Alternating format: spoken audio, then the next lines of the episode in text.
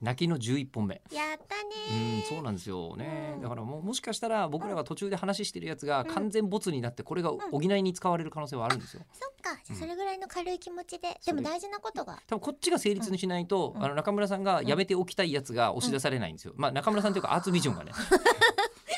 押し出されなくなるんですけどまあということで、はいえーね押し出すまあ余計なことしか思いつかないからやめとこうやめておこう何ね何何何今言いたかったのはビートたけしさんの「オールナイトの」あうのん一言目の言葉が言いたかったんですけどやめました、はん知ってます押し出しだからあの決まり手かなってお相撲の話題かなとねね思うんっじてゃあまあでもそれでじゃあそれは川柳なんで一言言ってもうそれはもう受けないうん決めましょう僕ら論点整理が下手なことわかをった忘れちゃダメです今よこっちだちょかっとら振りときましょうねう。んねねビットケースのオールナイトの1本目は、えっとオール正月に始まったんですよ。1月1日に。えー元日や餅で引い出す2年ぐそ。はい、じゃあそれではいきます。ラジオネーム、えー、天列車で移行さんさんからいただきま私しもた。そういうやつやったな、新番組で、えーえー吉田さん、中村さん、こんにちは。こんにちえーは、私は、あ、ほら、新番組の話題につながってますかね。今年大学に入学した新1年生です。あしんしんですそうなんねですよ。私の大学では学祭で声優さんやアーティストを呼んで、うんえートークイベントやライブを行っています。おおえーそこで質問私なのはで呼すがばれてないけどな、うん、えそうなの、えっとね、うんスケジュール等の都合が合えば、はい口を開くを学祭のイベントとして開催することは可能なのでしょうかやった呼ばれちゃった行きましそうなんょですよ第1回からイベントに参加して、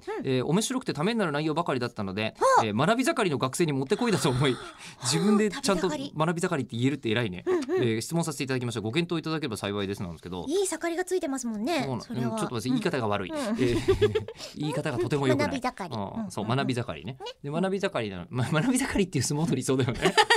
高見盛り学び盛り関 VS 高安みたいなのちょっと見てみたいですよね。しこなもしこなでまたね言うこといっぱいあるんですよあ。りますよねすごいあるんですけどいやー今だったら当たり前ですけど、出身地がそのままついてるっていうのとか結構衝撃でしたもん、ああそうね、ううんんそう琴欧州とそかねうそうそうそう、だからえバルトとかバさルトそうだよねそのまんまででもございました一番もう言いたくてしょうがないのは、うんあんまり強くならなかったんですけど、はいえーあのね昔、うえっとねあのこう、うん、どこまで行こうかなえっとね、あのアダルトビデオのですね、はいはいえー女優さんってなるべく、うんあのこうなんか現実の名前と被らない方がいいだろうという考えの方がいるわけですよ。ああなるほど、あの、うんうんそれは配慮ファンのタジーなためにそう、うんファンタジーだしそういう女性のね、名前なんか被んない方がいいっジていャうふイうコにちゃんをジャイコちゃんのままにしたっていうようなあことそうそうジャイですコよってね本名設定ないんだってね、うんいじめられちゃうといけないからっていう理由で,、でそういう配慮で、うんあのこう豚ゴリラの方がすごい匂いひどいと思うんだけど、はいどうぞ豚ゴリラも そうでしょいないからいいんだよいないから。でねあのこうあのその中に、うんえー、AVJ の方の中に、うんえっとね豊丸って方がいらっしゃったんです